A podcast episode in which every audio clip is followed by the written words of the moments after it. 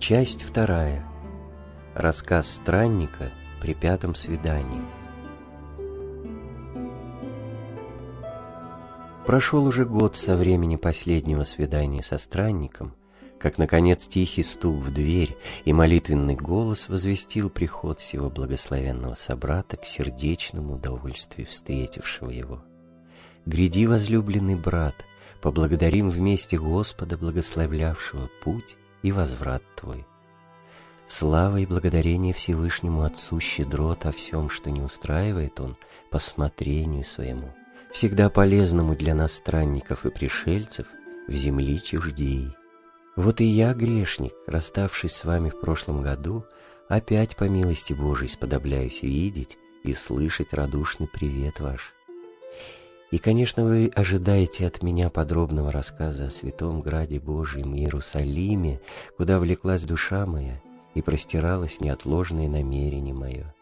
Но не всегда исполняется то, чего нам хочется. Так случилось и со мной, да и не диво, ибо мне ли, убогому грешнику, быть удостоен уступать на ту освященную землю, на которой напечатлелись божественные стопы Господа Иисуса Христа. Вы, батюшка, припомните, что я отправился отсюда в прошлом году с товарищем, глухим старцем, имея письмо иркутского купца к сыну его в Одессу, чтобы отправить меня в Иерусалим. Так мы благополучно и достигли Одессы в непродолжительном времени. Товарищ мой немедленно нанял место на корабле до Константинополя и отправился, а я, оставшись, пошел искать по письму сына иркутского купца. Скоро нашедший его квартиру, я, к удивлению моему и сожалению, не нашел в живых всего моего благодетеля. 3 уже недели прошло, как после кратковременной болезни он скончался, и его похоронили. Это меня хотя и сильно опечалило, однако ж я положился на волю Божию.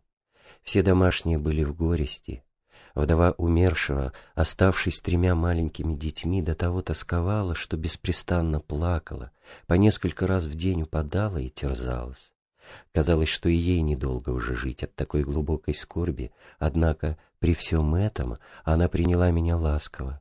Не имея возможности по их обстоятельствам отправить в Иерусалим, оставила меня у себя погостить недели 2, покуда отец покойного по обещанию своему приедет сюда, в Одессу, для распоряжения, отчета и устройства торговых дел осиротевшего семейства. Так я и остался. Живу неделю, месяц и другой. Но вместо приезда купец прислал письмо, в котором извещает, что он по обстоятельствам своим приехать к ним не может, а советует сделать счет приказчикам и всем им немедленно отправиться к нему в Иркутск. Начались сборы и хлопоты, и как я заметил, что им уже не до меня, то, поблагодарив за странноприятие и простившись с ними, пошел опять странствовать по России. Думал, куда мне идти, и, наконец, основался на той мысли, чтобы прежде пойти в Киев, где я уже много лет не был. Так и пошел. Конечно, вначале и скорбел о том, что не исполнилось мое желание быть в Иерусалиме, но ведь это же не без промысла Божия, размышлял я, и успокаивался тем упованием, что человеколюбивый Господь примет и намерение, яко дело, и не оставит убогий путь мой без назидания и душевной пользы. Оно так и вышло, ибо встречался я с такими людьми, кои открывали мне многое для меня неведомое и просвещали темную душу мою во спасение. Если бы я не был направлен на сей путь необходимостью, то не встретил бы сих душевных моих благодетелей. А вечером, останавливаясь для ночлега, читал мое «Добротолюбие» для подкрепления и возбуждения души моей в борьбе с невидимыми врагами спасения. Наконец, отошедший от Одессы 70 верст, я встретил чудное происшествие. Ехал большой обоз с товарами, подвод 30, и я их нагнал. Один передовой извозчик, как вожатый, шел при своей лошади, а прочие, собравшись в кучу, шли поодаль. Надо было проходить мимо проточного пруда, в котором взломанный весенний лед крутился и расплывался с водою по окружности с страшным шумом. Вдруг передний молодой извозчик остановил свою лошадь, а за ним должен был и весь обоз остановиться. К нему подбежали все извозчики и видят, что остановившийся стал раздеваться. Его спросили, для чего он раздевается, и получили ответ, что ему очень хочется купаться в пруде. Удивленные извозчики, кто начал над ним смеяться, кто бранить, называя его безумным, а старший, родной брат раздевавшегося извозчика, начал препятствовать ему и толкать, чтобы он ехал. Тот оборонялся и никак не хотел послушаться. Некоторые из молодых извозчиков для шутки начали ведрами, из которых поят лошадей, черпать из пруда воду и плескать на желавшего купаться, кто ему на голову, кто за ворот, говоря: «Вот мы тебя выкупаем». Лишь только коснулась его тела вода, он вскрикнул: «Ах, как хорошо!» и сел на землю. На него еще плескали, потом вскоре он лег и тут же спокойно умер. Все испугались, не понимая, отчего сие случилось. Старшие хлопотали и говорили о том, что надо осеям объявить суду, а прочие заключали, что ему на роду такая смерть написана. Постоявший около них час, я пошел далее. Отошедший 5 верст, я увидел село на большой дороге и, вступив в оное, встретил старичка-священника, шедшего по улице. Мне вздумалось сказать ему о виденном происшествии и услышать его о сем рассуждении. Священник взял меня к себе, и я, рассказавший ему, что видел, просил его объяснить мне причину, по которой случилось это происшествие. «Не умею ничего сказать тебе на сие, любезный брат, разве то, что есть в природе много чудесного и непонятного для нашего ума. Это, как я думаю, устроено Богом для того, чтобы яснее показать человеку правление и промысл Божий о природе в неестественных и непосредственных изменениях ее законов при известных случаях. Мне самому однажды случилось быть свидетелем подобного же происшествия. Недалеко от нашего села есть весьма глубокий обрывистый овраг, хотя и не широкий, но глубиной сажен в 10 или более. Даже страшно посмотреть на темное дно его. Для пешеходов устроен через него кое-как мостик. Крестьянин моего прихода, семейный человек и хорошего поведения, вдруг ни с чего почувствовал непреодолимое желание кинуться с того мостика вон и глубокий ров. Целую неделю боролся он с этой мыслью и стремлением. Наконец, не могши более выдержать его сильного побуждения, он, вставши поутру, поспешно ушел и спрыгнул в ров. Вскоре, услышав стон, с трудом вынесли его из рва с переломанными ногами. Когда спрашивали о причине его падения, то отвечал, что хотя теперь и чувствует сильную боль, но в душе спокоен, что выполнил свое непреодолимое влечение, которое всю неделю так его возбуждало, что он готов был жизнь свою отдать, только чтобы исполнить свое желание. Больше года он лечился в городской больнице. Я посещал его и нередко, видя около него врачей, хотел бы так же, как и ты, услышать от них о причине сего случая. Врачи единогласно ответили мне, что то был раж. Когда я просил по науке объяснить мне, что это такое и вследствие чего он постигает человека, я более ничего от них не услышал, как то, что это тайна природы, еще не открытая наукою. А я им со своей стороны заметил, что если бы при сей тайне природы человек обращался к Богу с молитвою, да открыл бы добрым людям, то и непреодолимый, по-вашему, раж не достиг бы своей цели. Подлинно в жизни нашей человеческой много встреч, не подлежащих ясному разумению. Покуда мы так беседовали, сделалось темно, и я остался здесь ночевать. Поутру прислал становой своего писаря, чтобы позволено было похоронить умершего на кладбище, и что лекарь при анатомировании тела никаких признаков умопомешательства не нашел, а относит смерть его к внезапному удару. «Вот смотри», — сказал мне священник, — «и медицина не могла определить причины неудержимого влечения его к воде». И так, простясь со священником, я пошел дальше. Путешествуя несколько дней и довольно утомясь, пришел я в большое торговое местечко, называемое Белая Церковь. Как уже было к вечеру, то я и стал искать себе ночлега. На самом базаре встретился мне человек, похожий тоже на путешественника, спрашивающего по лавкам, где находится дом какого-то обывателя. Увидев меня, он подошел, да и говорит: «Видно, что и ты странник, так пойдем же вместе найдем здешнего мещанина по фамилии Евреинова. Он добрый христианин, держит богатый постоялый двор и любит принимать странников. Вот у меня о нем записка». Я с радостью согласился, и мы скоро отыскали его квартиру. Хотя и не застали самого хозяина дома, но жена его, добрая старушка, приняла нас ласково и отвела нам для успокоения на чердаке уединенную особую светелку.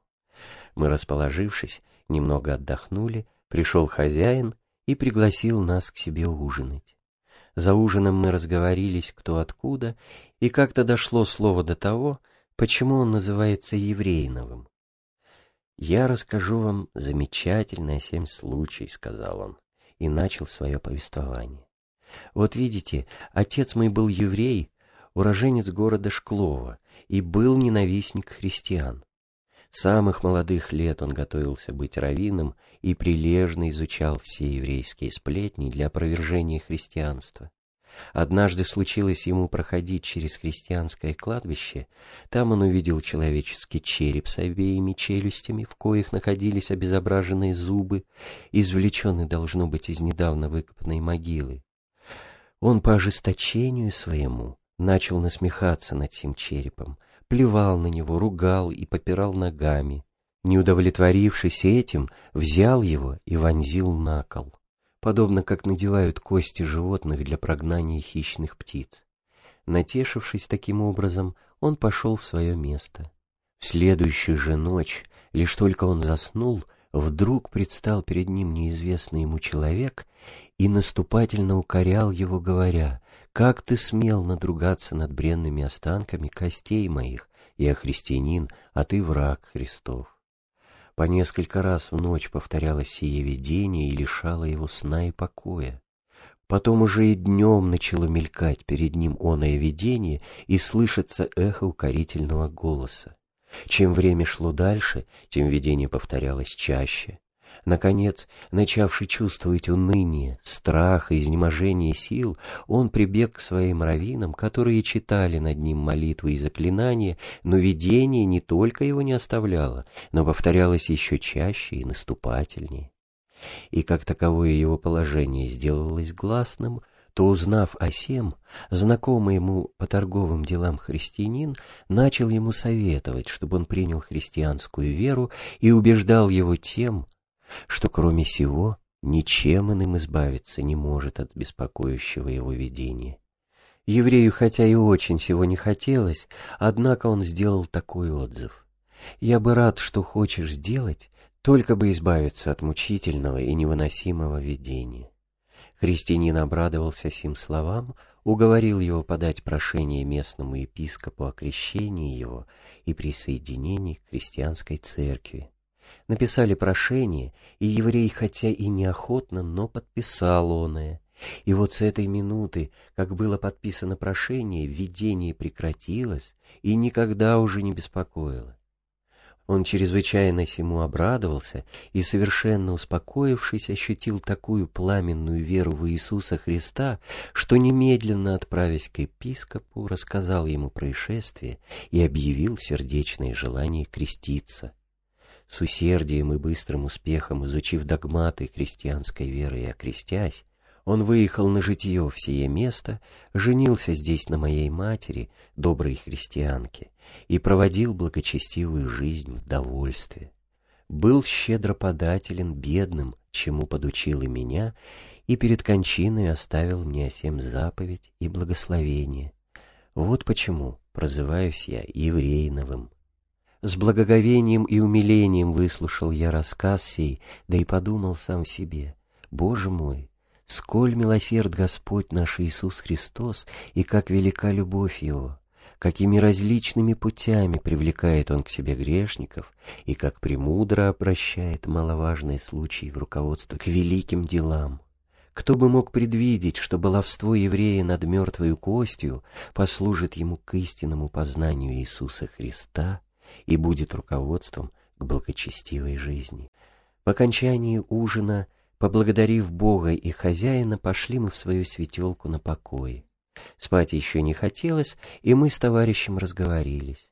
Он объявил мне, что он могилевский купец, жил 2 года в Бессарабии послушником в одном из тамошних монастырей, но токмо по срочному паспорту, и теперь идет на родину за тем, чтобы получить от купеческого общества вечное увольнение к монашеству. Хвалил мне тамошние монастыри, их устав и порядки, и строгую жизнь многих благочестивых старцев, там обитающих, и уверял, что бессарабские монастыри против русских, как небо от земли. Подбивало меня туда же. В это время, как мы занимались сими разговорами, привели к нам и еще 3-го ночлежника. Это был унтер-офицер, уволенный из армии на время, и шел в домовой отпуск. Мы видели, что он очень утомился от дороги, помолившись вместе Богу, да и легли спать. Вставши рано поутру, мы начали собираться в путь, и лишь только хотели идти поблагодарить хозяина, вдруг услышали благовест к утренней. Мы с купцом стали рассуждать, как же мы пойдем, слышавши благовест и не побывавши в церкви Божией. Лучше отстоим за утреннюю, помолившись в святом храме, и тогда идти нам будет отраднее. Так и решились, да и унтера позвали с собой, а он нам и говорит: какое в дороге богомолие, да и что за прибыль Богу, что мы побываем в церкви. Вот придем домой, там и помолимся. Ступайте, коли хотите вы, а я не пойду. В это время, покуда вы у заутренней простоите, я уйду верст на 5 вперед, а домой поскорей хочется. На сие купец сказал ему: смотри, брат, не загадывай вперед, как Бог приведет. Итак, мы пошли в церковь, а унтер в дорогу. Отстоявши утреннюю, тут же была и ранняя, мы возвратились в свою светелку и начали приправлять свои сумочки. Глядим, хозяйка принесла нам самовар, да и говорит: куда это вы? Вот напейтесь чайку, да пообедайте у нас, пустим ли мы вас голодных? Так мы и остались. Не прошло и полчаса, как мы сидели за самоваром, вдруг вбегает к нам наш унтер-офицер, весь запыхавшись. «Я пришел к вам с горестью и с радостью». «Что такое?» — спросили мы его. «А вот что. Как я с вами простился да пошел, мне вздумалось зайти в корчму, разменять ассигнацию на мелкие, да и водочки выпить, чтобы легче идти. Зашедший разменял я деньги, да и полетел, как сокол, в путь. Отошедший 3 версты, мне захотелось посчитать деньги, так ли сдал корчмарь. Я сел в сторонке, вынул свой бумажник, пересчел, и все так. Вдруг хватился тут же лежавшего моего паспорта, а его как не бывало. Одни записки да деньги. Так я испугался, словно голову потерял. Да и смекнул делом-то. Конечно, я обронил его тогда, когда в корчме рассчитывался. Нужно бежать назад, бегу-бегу, и опять горе возьмет. Ну как его там нет? Беда мне будет. Прибежавши, спрашиваю корчмаря, а он и говорит: я не видел. Опять меня взяла печаль. Нужно искать да шнырять по тем местам, где я стоял да толокся. И что же, по счастью моему, нашел мой паспорт. Как он был свернут, так и валялся между соломой и сором на полу, весь затоптанный в грязи. Слава Богу, опрадовался я, словно гора с плеч свалилась.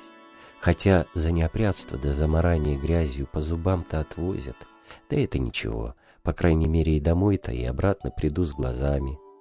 А к вам-то я зашел, чтобы сказать вам об этом, да еще. В страхе-то бежавший так стер ногу до живого мяса, что идти никак нельзя, и для сего попросить сала, чтобы привязать к ране. То-то и есть, брат, это тебе за то, что не послушался и не пошел с нами помолиться, — начал говорить купец. Вот ты хотел далеко вперед нас уйти, а напротив к нам же и воротился, да еще и охромел. Я тебе говорил, что не загадывай вперед, вот так и вышло. Да мало того, что не пошел в церковь, а еще и говорил такие слова, что за корысть Богу, что мы будем молиться. Это, брат, нехорошо. Конечно, Бог не нуждается в нашей грешной молитве, однако по любви своей к нам любит, когда мы молимся. И не только священная молитва, которую сам Дух Святый способствует приносить и возбуждать в нас, Ему приятно, ибо Он сего от нас требует, заповедуя: будете во мне, и аз в вас. но ценно пред ним даже и каждое, по видимости, малое дело, для него сделанное, каждое намерение, побуждение и даже мысль, направленная к славе его и ко спасению нашему. За все сие беспредельное милосердие Божие награждает щедро. Любовь Божия воздает благодеяниями тысячекратно более, нежели сего достойно деяние человеческое. Если ты сделаешь для Бога на ничтожную лепту, Он воздаст тебе золотицею. Если ты только вознамеришься пойти к Отцу, Он уже выходит к тебе навстречу. Ты кратким и сухим словом скажешь «прими мя, помилуй мя», а Он уже объемлет выю твою и лобызает тебя. Вот какова любовь Отца Небесного к нам недостойным. И по сей только любви Он радуется и о каждом и малейшем спасительном движении нашем.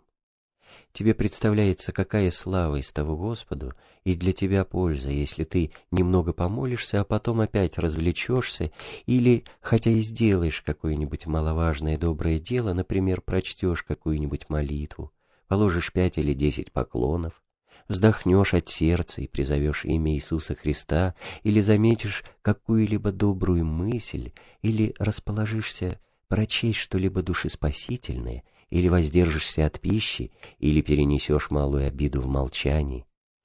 Все это представляется тебе недостаточным к совершенному твоему спасению и как бы бесплодным деланием. Нет, каждое из сих малых деяний не пропадает в туне, будет изочтено всевидящим оком Божьим и получит вторичную награду не токмо вечности, но и всей жизни. Это утверждает и святой Иоанн Златоустый. Никакое добро, говорит он, как бы маловажно ни было, не будет пренебрежено судьей праведным. Если грехи исследуются с такой подробностью, что мы дадим ответ за слова, за желания и за помышления, то кальми паче добрые дела, сколь бы они малы ни были, изочтены будут с особенной подробностью и вменятся нам в заслугу пред любвеобильным нашим судьею. Я представлю тебе пример, мною самим виденный в прошлом году. В Бессарабском монастыре, где я жил, был старец-монах хорошей жизни. Однажды напало на него искушение, очень захотелось ему сушеной рыбы. И как в монастыре в это время достать было нельзя, то он намеревался пойти на базар и купить. Долго боролся он с этой мыслью и рассуждал, что инок должен довольствоваться общую братскую пищей и всемерно удаляться от сластолюбия, да и по базару среди толпы людей ходить также монаху соблазнительно и неприлично. Наконец, вражеский навет взял верх над его рассуждением, и он, предавшись своей волею, решился и пошел за рыбой. Вышед из обители и идя по городской улице, он заметил, что у него в руках нет четок, и стал размышлять. «Как же я пойду, как воин без меча? Это неприлично, да и мирские люди, встречаясь, будут осуждать меня и соблазняться, видя монаха без четок». Хотел он вернуться, чтобы взять их, но, посмотрев в карманах, нашел их тут. Вынул, перекрестился, надел на руку и пошел спокойно. Подходя уже к базару, увидел он у лавок стоявшую лошадь с большим возом огромных кадок. Вдруг эта лошадь, чего-то испугавшись, кинулась бежать из всей мочи и бить копытами, наскочила на него и, задевши за плечо, повергнула его на землю, хотя и не очень ушибла. Вслед за сим, шагав 2 от него, этот воз опрокинулся, и телега разлетелась вдребезги. Скоро вставший, он, конечно, испугался, но вместе и удивился, как Бог сохранил жизнь его, ибо если бы одною малою секундой воз упал прежде, то и он был бы расшиблен вдребезги, как и телега.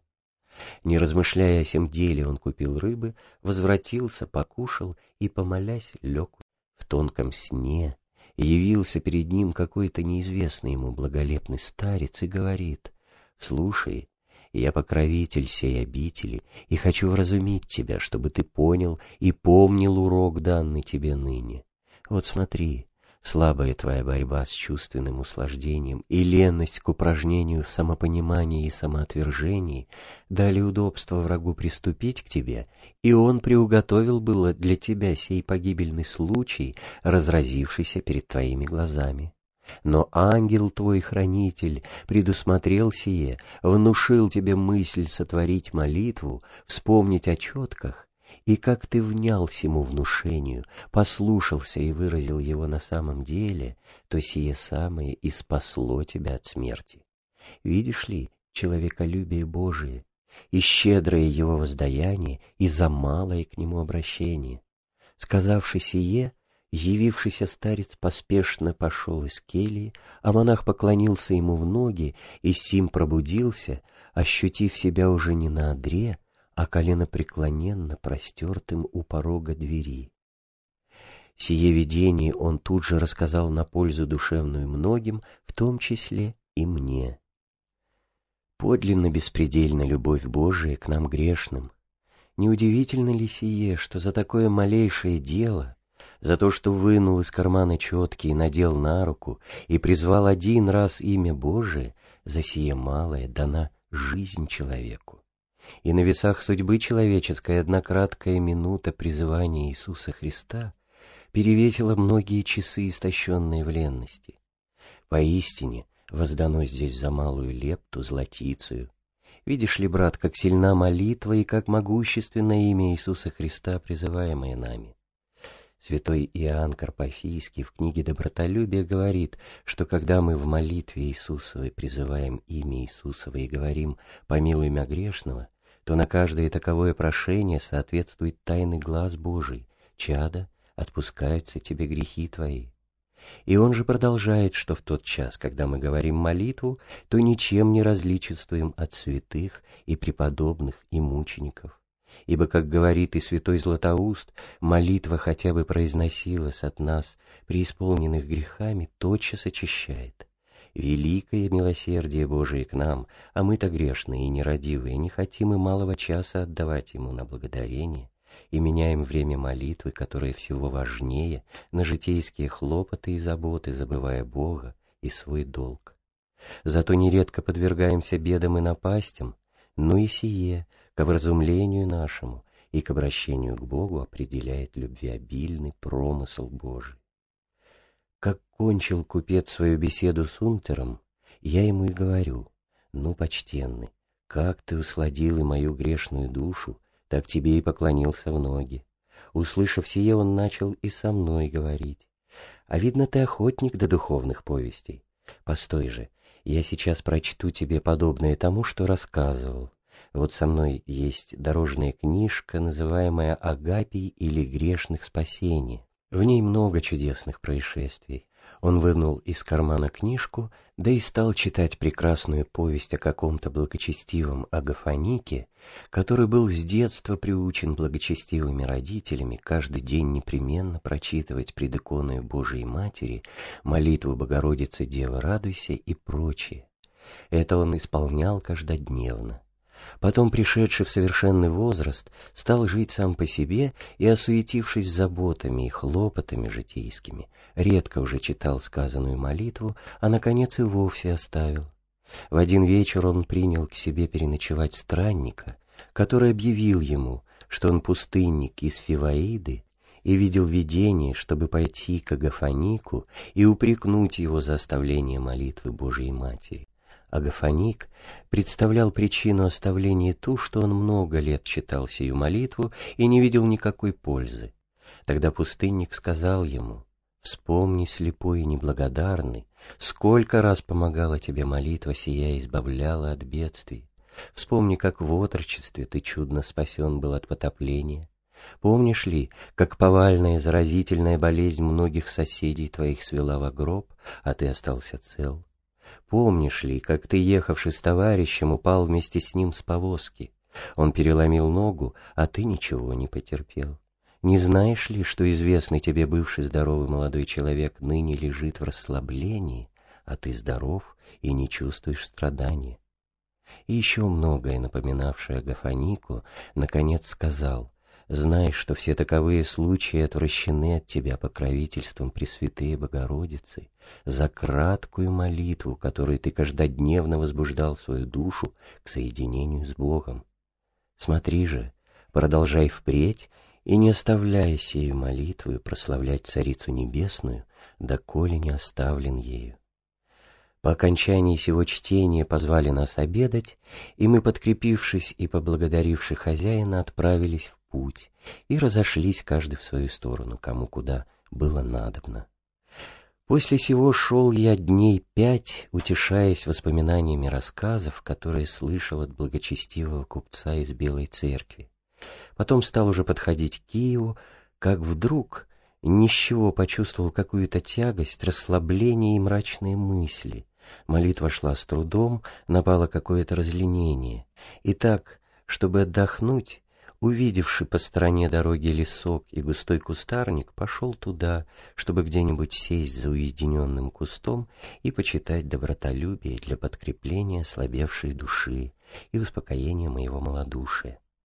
Найдя безмолвное местечко, я начал читать преподобного Кассиана Римлянина в 4 части Добротолюбия о 8 помыслах. Почитавши с полчаса с отрадою, я неожиданно увидел в саженях 50 от себя в глубине леса человека, который неподвижно стоял на коленях. Я порадовался сему, подумав, конечно, он молится Богу, и опять начал читать. Почитавши час или более, я опять взглянул на этого человека, и он все так же неподвижно стоял на коленях. Мне это стало очень умилительно, и я подумал, вот какие есть благочестивые рабы Божии. Пока я размышлял о сем, вдруг этот человек упал на землю и лежал смирно. Это меня удивило, и как я не видел его лицо, ибо он стоял на коленях ко мне задом, меня и взяло любопытство пойти и посмотреть, какой это человек. Подошедший, я нашел его в тонком сне. Это был деревенский парень, лет 25, чистый лицом и благообразный, но бледный собой, в крестьянском кафтане, подпоясанный мочальной веревкой, и больше при нем ничего не было, ни котомки, ни даже пасашка. Услышавший шорох моего прихода, он проснулся и встал. Я спросил его, кто он такой, он сказал мне, что он государственный крестьянин Смоленской губернии, идущий из Киева. «Куда же ты теперь путешествуешь?» — спросил я. «И сам не знаю», — ответил он, — «куда Бог приведет». «Давно ли ты из двора?» «Да уж 5-й год». «А где же ты проживал это время?» «Ходил по разным святым местам, по монастырям да по церквам, ибо дома-то жить не у чего. Я безродный сирота, да к тому же у меня и нога хрома, так я и скитаюсь по белу свету».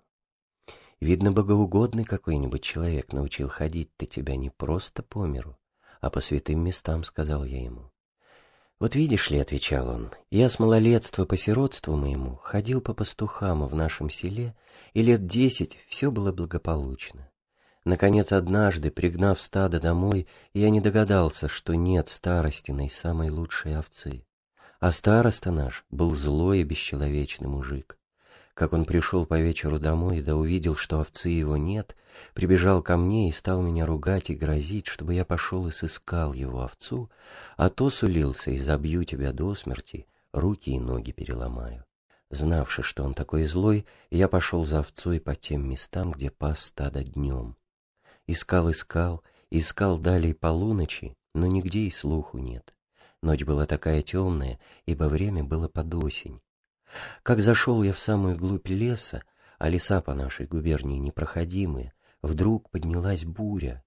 Словно деревья все зашатались, вдали завыли волки, и на меня напал такой страх, что волосы стали дыбом. Что дальше, то становилось ужаснее, и пришло хоть упасть от страха и ужаса. Вот я и пал на колени, перекрестился, да из всех сил сказал: «Господи Иисусе Христе, помилуй меня». Только что я сказал это, вдруг стало легко мне, как будто никакой скорби и не бывало, и робость вся прошла, а на сердце-то так почувствовал хорошо, что как будто на небеса взлетел. Я обрадовался сему, да ну-ка беспрестанно говорить ее молитву. И уже не помню, долго ли была буря, и как ночь прошла, А гляжу, уж настал и белый день, а я все стою на одном месте, на коленях. Вот я встал спокойно, вижу, что не найти мне овцы, так и пошел домой. А на сердце-то у меня все хорошо, и молитву-то говорить так и хочется. Как только пришел я в село, то староста, увидев, что я овцы не привел, избил меня до полусмерти. Вот и ногу тогда он вывихнул. Так я после сих побоев 6 недель и лежал почти недвижимый, только и знал, что творил молитву, и она меня утешала. Потом я маленько поправился, да и стал ходить по миру. А как мне между народом беспрестанно толкаться показалось скучно, да и много греха, то я и пошел странствовать по святым местам да по лесам. Вот так и хожу теперь 5-й год. Слушая сие, я радовался душою, что Господь сподобил меня увидеть такого благодатного человека. Да и спросил его: «Так и ныне ты часто занимаешься той молитвой?» «Да нельзя без того и быть», — ответил он. «Если только вспомню, как было мне хорошо в лесу, то так словно кто-нибудь толкнет меня на колени, и я стану молиться. Не знаю, угодна ли моя грешная молитва, ибо, помолясь, чувствую иногда великую радость, и сам не знаю отчего, легкость и веселое успокоение, а иногда тягость, скуку и уныние. Но при всем том всегда до смерти молиться все хочется. Не смущайся, любезный брат, все благоугодно Богу и все спасительно, что бы ни последовало во время молитвы, говорят святые отцы, легкость ли, тяжесть ли, все хорошо. Никакая молитва ни хорошая, ни худая не пропадает пред Богом. Легкость, теплота и сладость показывают, что Бог награждает и утешает за сей подвиг, а тягость, мрачность, сухость означают, что Бог очищает и укрепляет душу, и сим полезным терпением спасает ее, приуготовляя со смирением ко вкушению будущей благодатной сладости. Вот в доказательство сего я прочту тебе из святого Иоанна Лествичника. Я отыскал тут сию статью и прочел ему. Он выслушал со вниманием и удовольствием и очень благодарил меня за оное. И так мы простились». Он пошел целиком вглубь леса, а я, вышедший на дорогу, продолжал путь мой благодаря Бога, сподобившего меня грешного, получить таковое назидание. На другой день с помощью Божией пришел я в Киев. Первое и главное желание мое было поговеть, исповедаться и причаститься святых тайн Христовых в всем благодатном месте. А потому я и остановился поближе к угодникам Божиим, дабы удобнее было ходить в храм Божий. Меня принял в свою хижину добрый старый казак, и как он жил одиноко, мне у него было спокойно и безмолвно. В продолжении недели, в которую я готовился к исповеди, мне пришла мысль, чтобы как можно подробнее исповедаться. Я и начал от юности моей вспоминать и перебирать все мои грехи в самой подробности. Чтобы все это не забыть, я начал все, что вспомню, записывать до самых даже мелочей и написал большой лист.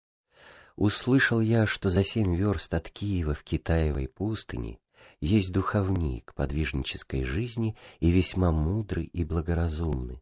Кто не побывает у него на духу, приходит в чувство умиления и возвращается со спасительным наставлением и легкостью в душе. Сие меня очень возрадовало, и я немедленно пошел к нему. Посоветовавшись и побеседовавши, я подал ему свой листок на рассмотрение. Почитавши оный, он сказал мне: «Ты, любезный друг, написал много пустого. Выслушай. Не должно на исповеди произносить тех грехов, коих ты прежде каялся и был разрешен, и не повторял их, а иначе это будет недоверчивость к силе таинства исповедания. Не должно вспоминать других лиц, соприкосновенных к грехам твоим, а только себя осуждать. Святые отцы запрещают произносить грехи со всеми околичностями, а признаваться в них вообще, дабы частным разбором оных не возбуждать соблазна в себе и в духовнике. Ты пришел каяться, а не каешься в том, что не умеешь каяться, то есть хладно и небрежно приносишь покаяние. Мелочи ты все перечел, а самое главное отпустил из вида, не объявил самых тяжких грехов, не сознал и не записал, что ты не любишь Бога, ненавидишь ближнего, не веруешь Слову Божию и преисполнен гордостью и честолюбием. В сих четырех грехах вмещается вся бездна зла и все наше душевное развращение. Они суть главные корни, от коих происходят все отростки наших грехопадений. Услышавши это, я удивился, да и начал говорить: «Помилуйте, преподобный батюшка, как же можно не любить Бога, Создателя и Покровителя нашего? Чему же и верить, как не Слову Божию, в нем все истинно и свято? А каждому ближнему я желаю добра, да и за что же мне его ненавидеть? Гордиться же мне нечем. Кроме бесчисленных грехов моих, я ничего похвального не имею. И куда мне по моей бедности и хворости сластолюбствовать и похотствовать? Конечно, если бы я был образованный и богатый, то неспорно, что был бы и виноват против сказанного вами. Жалко, любезный, что ты мало понял то, что я тебе объяснял. Дабы скорее вразумить тебя, вот дам я тебе списочек, по которому я и сам всегда исповедуюсь. Прочти его, и ты ясно увидишь точные доказательства всего того, что я тебе сейчас говорил». Духовник подал мне списочек, и я стал читать его.